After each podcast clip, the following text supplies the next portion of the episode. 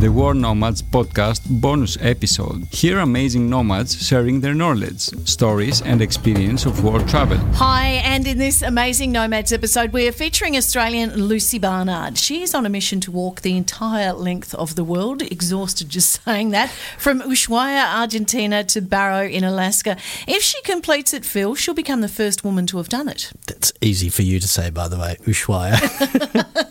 yeah, look, it's a tough effort. It's 30,000 kilometres. It's the equivalent of about a sixth of the average distance a person walks in their lifetime. And it could take Lucy as long as five years. The number of steps she's going to be taking is a staggering 40 million. Get your head around that. All this without any on road support team other than her blue heeler Wombat. But what makes this attempt even more amazing is Lucy's story. And a year into the planning, this is not the reason she did this walk, she mm-hmm. was planning it. Mm. Um, but it may never have happened because she was taking part in an endurance cycling fundraiser. And the aim is to ride as far as you can over a month. Yep. I think we'll let Lucy pick up the story.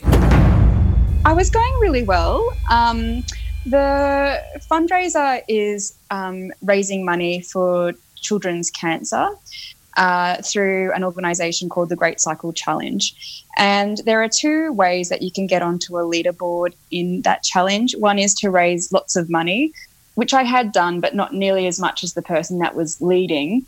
Um, or you could get on the leaderboard for having done the most kilometres. And there were three of us who were competing to get on the top of that leaderboard. And it was between me and two other gentlemen, one who's a good friend of mine. Well, both of them are friends now, actually. Um, but ultimately, it's really unusual in these cycling events for women to be at the top of the leaderboard. So a group of my friends and I were just really committed to trying to get me to be number one. And then what happened? Um, so we found a loophole in the rules where you didn't have to record all of your kilometres um, until the end of the race if you didn't want to. So we were doing that, and I was ahead. And then three days before uh, the end of the race, I was trying to maintain those kilometres and keep my lead when a ute pulled up to a T intersection. And I'd seen this car before, and they had actually cut me off previously. Um, so I began to slow down, which is, you know, what you do. Um, but they stopped. So I sped up and thought, great, I can pass them. But as they waited for me, they um, just made a really bad judgment decision and pulled out at the last minute and then panicked and stopped. And at that moment, there was just no possibility for me to go one way or the other. And so I ended up slamming on the brakes and flying right across the top of their uh, ute and landing on my head on the other side. And it's just really lucky I was wearing a helmet because there is no doubt that I'd be dead if I wasn't wearing that helmet. Yeah, you weren't dead, but gee, did some damage. Take us through that. Yeah, well, you know, at first I just thought I was fine and I was going to get back on my bike and go home and get back on the wind trainer. um, but then I kind of noticed as I lowered myself back onto the road that I couldn't really move my legs at all. And I got into the ambulance, and the ambulance driver offered me some morphine, but I was kind of like, no, I'm fine, I'm fine. And within 10 minutes, I just became overwhelmed with this incredible, incredible pain. So I had two days of really intense pain. And that was only because I, it turns out I'm resistant to morphine. In that time, I also wasn't able to move my legs. So, what had happened is I could still I could feel when people touched my toes, but it turns out that isn't necessarily a sign that you're going to be able to um, walk again. So there was a real worry that I'd been partially paralyzed. Um, and as I was waiting for my legs to come back online, some of my words began to leave me as well, and I became partially aphasic. So not only did I have to learn how to walk and deal with all of the muscle tone loss, um, I also had to uh, practice speaking again and get past a stutter. Can I say I'm just having a bit of a moment here, a bit of a hard time because uh, coming up for three years ago, I commute to work by bicycle. I got cleaned up in a, at a roundabout three years ago. Um, I was a lot luckier than you. I, I, broke a couple of ribs, some bones in my foot, and my scapula, scapula, you know, the shoulder uh, blade. Yep. Uh, fortunately, I'm not resistant to morphine. uh, yeah, but um, yeah, it's it's just such a hair's breadth away from it being totally catastrophic. I mean, I got off lighter It- than you, and you've got off lighter than other people, but Absolutely. crikey, it's like it's just paper thin, isn't it? It is. It is. Well, at the moment, you are attempting to be the first woman to walk from the southernmost point of South America to the northernmost point of Alaska. You were planning this before the accident, though, weren't you? Yeah, I was. So, um, about one year before the accident, I went on a holiday to Patagonia and I just really wanted to spend the time hiking and taking some time out because I really hadn't had a break in between high school and university. So off I trotted. Um, and around that time, I was reading a book about George Meegan, who was the first man to walk the length of the earth from Ushuaia to Alaska, where I'm heading. Um, and he originally completed that walk in a little town called Prudhoe Bay, which is right at the top. And then, and he finished that in 1982, which just happens to be the year that I was born. And so I guess for me, it kind of that time alignment helped for me to really appreciate the story. Um, and then I just wondered, you know, that's a really long time ago. I wonder who else in my lifetime has then gone on to complete this walk. And so I learned about quite a few men who have gone on to do the walk and why most people quit um, within the first year. Um, but then I really quickly began to realize that no woman had done it. And I was like, what is with that? Like, come on, someone's got to try this. And so I started planning just, just like that. Why did they quit within the first year, and why have you not? love so boring most people fall in love Really? and then they yeah and you know i'm a little bit uh, of a um, a little bit skeptic of that because it's sometimes it's so hard that i could just fall in love with the closest person just so that i have a reason to stop um, but yeah about 10 people start this journey every year, something like that. Somewhere between five and 10 people attempt it, and the majority of them will quit within the first year. Yeah, you can either get up and walk on top of those blisters or stay snuggled under the duvet where you are right now. I haven't Which seen- one would you choose? I, I haven't seen a bloke in any of your in any of your videos, Lucy. Exactly, because I'm like, stay away, you're a liability. I have seen a dog though. Tell us about Wombat. Wombat is a total dream. You know, I originally was going to try and find just a street dog that I could rescue and have come and join me for my walk. Um, but the primary motive of getting a dog is to help improve my security and safety. Um, but I also need to find a dog that is capable of walking the distances, is pretty tough, you know, all of that sort of thing. And I was really struggling to find that in street dogs, not because then they don't have the capability, but more so they have injuries or little personality quirks that kind of didn't wouldn't be helpful in high stress situations. So in the end, I did a re- lot of research into breeds and decided that it just happens that it's an Australian breed, but that an Australian cattle dog would be the most suitable breed to join me. And, you know, sometimes you just put it out to the world that that's what you're looking for, and then all of a sudden you have a choice of 12 in a litter. yeah. And so um, I got to choose him, and I did some little um, tests on each of the puppies to make sure that I got the one that was most resilient to change. And he's fabulous. You know, cattle dogs are really great for picking you up when you're feeling a bit miserable. They've got a great sense of humor.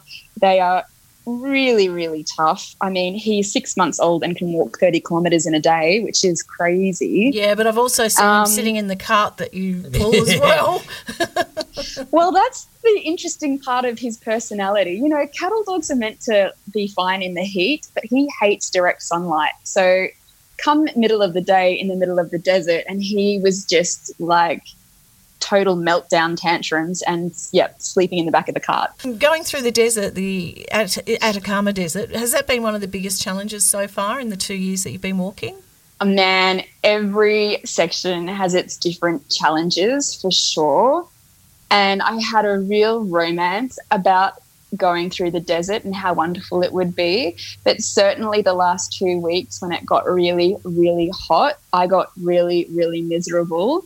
Um, but not for long because I just realized that I had to start sleeping during the day and walking through the night. And by sheer luck, I started following a road, and every day that I wanted to stop walking, there just happened to be a random bus stop that no one ever uses.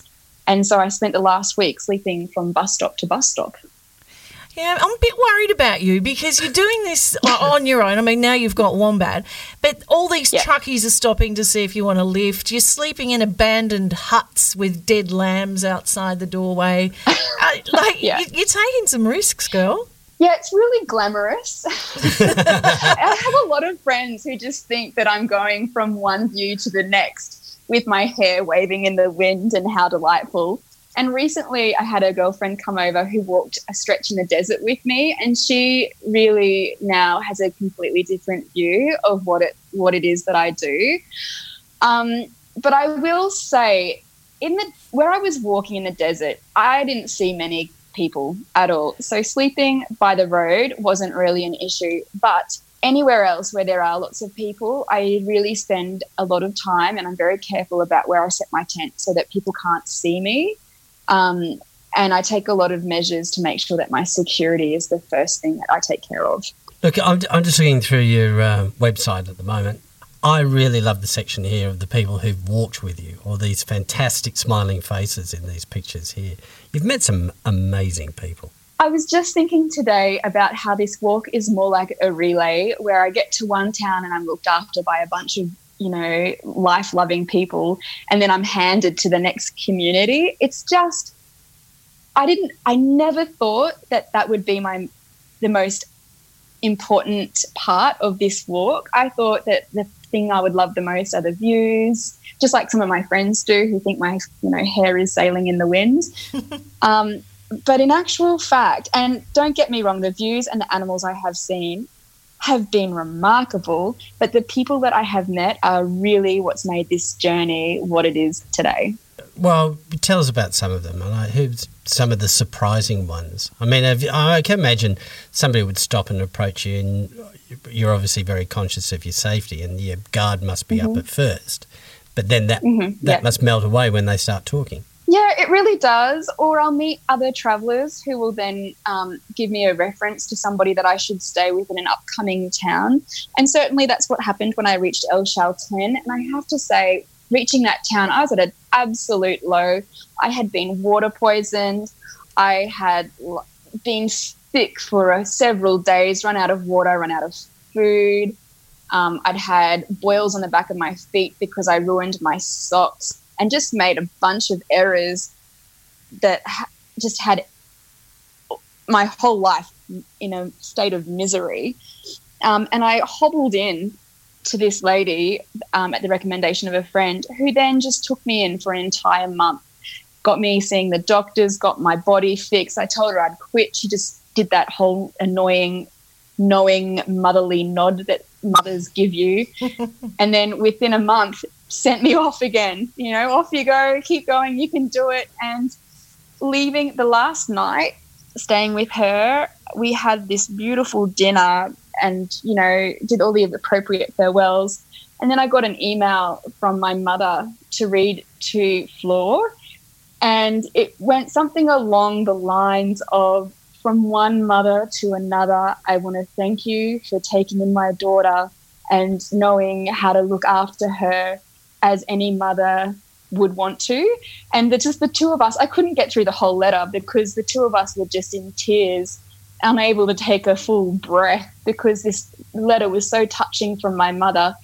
And essentially, that's the treatment that I've had from so many mothers along this walk who have just really taken me in and nurtured me and tried to give me all the love that they can to get me to the next town. Beautiful.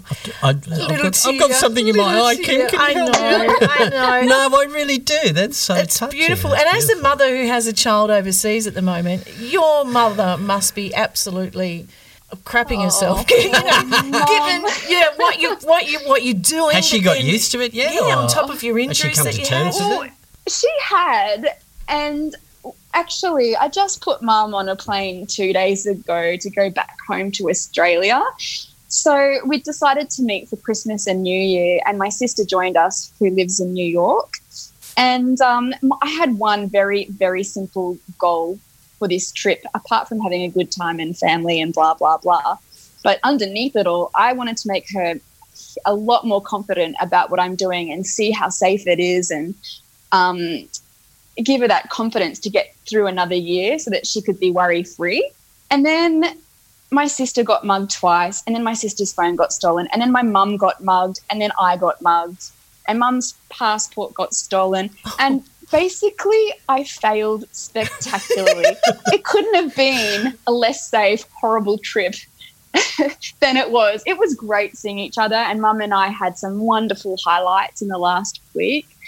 But she was here for five weeks, and the first couple were a complete dropout. It's really hard on all the family, and all I can do is just check in with them and take the precautions that I need to and the advice from um, a security company that I work with back in Australia who are um, experts in high stress, high risk environments. Well, you said you were sending your mum off so that she would be calm for another year, but I listened to you in a recent interview and you're thinking that this walk may take you five years. yeah, you know, um, and that's a good thing, I think, because at first I wanted to be done in three um, and walk, walk 30 kilometres minimum every day for five days out of a seven day week um, and just like a checklist, get it done. And to do that, it's just absolutely miserable um, because you're just putting your body under a lot of stress. And one man recently did walk the entire stretch in two years, but he didn't stop. He just went. And for him, that's great. But for me, I think the worst outcome would be that I finish and have no enjoyment or fond memories for myself. I think I would rather quit and have a collection of, and you know, if I run out of money or something like that and I had to stop, having the collection of experiences that I have and meeting all the people that I've met and being able to spend time with them and get to know them and have this growing family following me um, means more to me than um, finishing it as quickly as I can just to have my name put into a record book. I've got a couple of questions. You must be a bit of an expert now on shoes and socks. oh yeah. well, I mean, any, I mean, not not that many people are going to attempt to walk the length of the earth, but people, I mean, like trekking and hiking is very step pop- one. yes, well, well, well, trekking and hiking is very popular, and I've you know people break in new boots and all that sort of stuff. But what's your advice on, on walking shoes and socks? What should we do? I think the absolute most important thing to do is get a shoe if you have problems with toe blisters. Get a shoe that has a really big toe box where you can really move your toes around. None of that snug business. I fell for that, and it took a long time for me to learn that what I do now is I buy a shoe that's really broad at the toe and I buy one size up. Oh, okay. Do you wear thicker socks to compensate or? Yeah, well, I mean, typically you can, there's like thousands of ways to tie up your shoelace as well. So I tie my shoelaces differently to keep my heel down. There's a little trick that you can do to get your foot more secure in the shoe. And I leave the front bit loose. If I'm in a boot, I like to get a boot that has um, like a snap lock at the at the um, ankle so that you can have the front part loose and the and top part it, tight. And it grips around your ankle. Right, okay. Yeah. And then um, Ian, who's a guy who makes socks, they're like a neoprene sock. Um, they're called Armaskins if you want to look them up. Uh, he sent me a bunch of these socks, which when I first saw them, I'm like, what is this weird thing that I'm meant to wear underneath? And essentially, you have to roll them on and they're quite sticky. Um, and they act as like a second skin. And then you put your other sock on top and that prevents any surface blisters. Not necessarily blisters between your toes, but uh, it certainly does help with all of the others. All right, my other question I reckon you're probably an expert and you probably love them. Do you like shortcuts? Oh man, I don't think I've ever taken a shortcut that's turned shorter. than, but I do love them. I don't know what is with my psychology. I know that I'm always going to get stuck in a tree or end up having to walk through miles and miles of river crossings, blah, blah, blah. But I always take the shortcut and always at about halfway, I think to myself, yeah, no, Yeah. if you'd gone the other way, you'd be there by now. Lucy's been awesome talking Can to I you. ask one more question before we do? Sorry. What is it not underpants? Oh, no, no. Well, uh, well, speaking No. of no, well, speaking of underpants, there's um, a fellow I know. He's worked with us at World Nomads, Greg Blakeney. Um, he's a filmmaker. He's wo- and still works with World Nomads. He was doing. He was. He's American, and he was cycling. He was doing the basically from America all the way around South America. Got to Colombia and loved it so much that he still lives there. But he was Wow. yeah, but he was doing it. Um, he got given. He did it with two pairs of underpants. He only had two sets of underpants, and he was. And I forget the name of the brand, and I'll put it in the show notes because it's kind of what made him famous. Um, because he did it for this company where he only had these two, That's awesome. and they sound a lot like your neoprene socks. And they were very Yeah. special undies that he did. Captain so. Underpants. So, what was your question? Well, my question is, when, when you get to the end, fight. Yeah, yeah. What colour's your undies? No. Uh, when you get to the end, Creepy Phil. neoprene undies. I'm sorry, I'm running off now. When you get to the end, after five years, you've completed this. I'm we're totally confident you're going to complete it. So I'm saying when. Would you do it again, or would you do bits of it again, or are you done with Why would you do it again? Five years? well, would- no, How well, does this start with undies? yeah.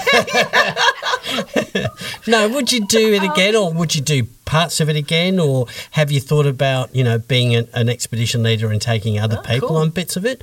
You know, would Yeah, you go I back?